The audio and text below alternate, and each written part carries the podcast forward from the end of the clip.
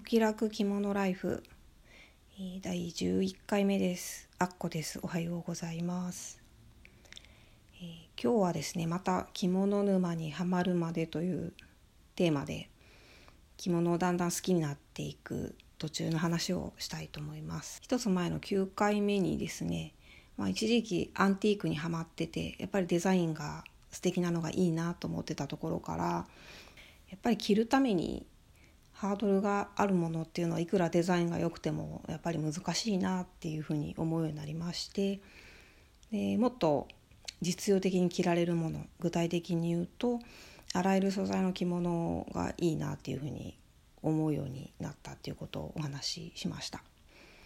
でその中でもですね木綿がいいなと思ったんですよね。でこの頃買った雑誌がありまして「木綿の着物」っていうそのままのタイトルで本当に一冊全部木綿の着物についていろいろ書いてあるんですけれどもその雑誌がすごく良かったんです。で木綿って結構いろいろ種類あるんですよね。昨日紹介した伊勢木綿もそうですし私の好きなしじら織もありますし、まあ、それ以外にもあの片貝木綿とか円周木綿とかいろんな種類あります。それもすごくいいなと思ったし柄もいろんな種類ありましたしね。なんとなく木綿の着物って地味なイメージを勝手に持ってたんですけれどもすごくカラフルで可愛いのもあるし落ち着いたものもあるしあの見た目ほんと木綿って分かんないようなちょっと高級感あるものもあったりとかするんですね。そういうのがすごくいいなと思って。でネットでねとりあえず探してみたんですけれどもあのリサイクルではほとんど売ってないんですよ。少なくとも私が探した中ではっていう話なんですけれども。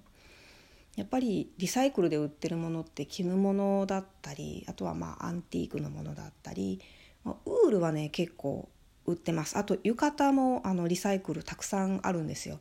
やっぱり浴衣ってちょっとまた着物とは別ですよね。普段着物着ない方でも夏にお祭りといえば浴衣っていうことで結構とっつきやすいものなので人気があるんだと思うんです。なので浴衣はよくリサイクルショップでも見かけるしウール着物っていうのもあのウールが好きな人っていうのも結構いるみたいです。でウール着物ってあの結構柄が可愛いんですよね。なのでこの辺はリサイクルでもたくさんいいものを売ってましてでも木綿ってなかなかないんですよ。であとはもうじゃあ押し立てするしかないのかなと思ったんですけどものを選んででそれを押し立てに出してインターネットで注文することもできるしお店で頼むこともできるんですけどもで、まあ、やっぱり押し立ててそれなりにお金かかりますしね木綿の着物なのにこんなにすんのかって思うようなところとかもやっぱりありました。それでふと思ったのが、まあ、私もともと物作るの好きでしてよく自分でアクセサリーとかも作ってるんですけれどもあと簡単な布の小物とかそういうの作るのも好きだったので意外と木綿の一重ぐらいだったら自分で縫えるんじゃないかなってふと思いましてで和裁教室に通ってみようかなって思ったんですよね。まあ、自分でも結構突飛な発想だなっていう感じもしますけどもで調べたところですねあのあったんです。大阪に和裁教室ありましてしかも行ってみたらあの大阪の中崎町っていうところにあるんですけれどもあの着物もプレタのものですねあの出来上がった着物も売ってますし押し立てもできるし反物とかそういうのをあの買うこともできるしご夫婦でお店されてるんですけどあの奥様が正石さん私と同い年ぐらいの方です。でご主人が美容師美容師さんなので美容室も併設しててヘアメイクもできるっていうようなそういうなんか面白いお店だったんです。でそこに通うことになったんですけども教えてくれた和裁師の先生がですね20代後半のすごくあの可愛らしい方で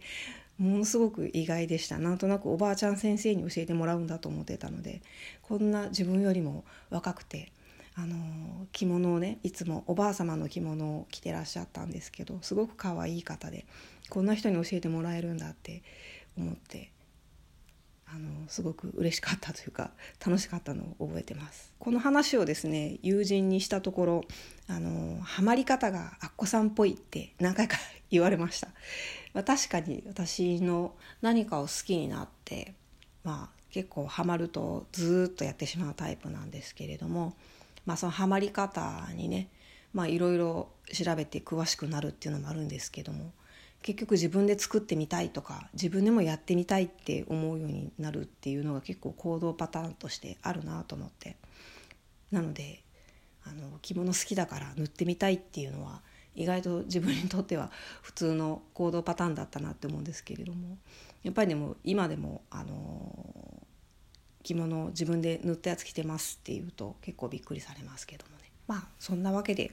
和裁教室に通って自分で自分の着物を縫えるようになったっていうことで、まあ、どんどん着物を好きになっていくしあのハマっていくんですけどもう一つだけですねこの普段着で着るっていうまあ木綿って普段着なんですけどもねっていう風にこの後なっていくんです。まあそういうきっかけになった本が一冊ありますのでまた次回はその本についてあのお話ししたいと思ってます。今日はこんな感じです、えー、今日も聞いていただいてありがとうございました。あっこでした。さよなら。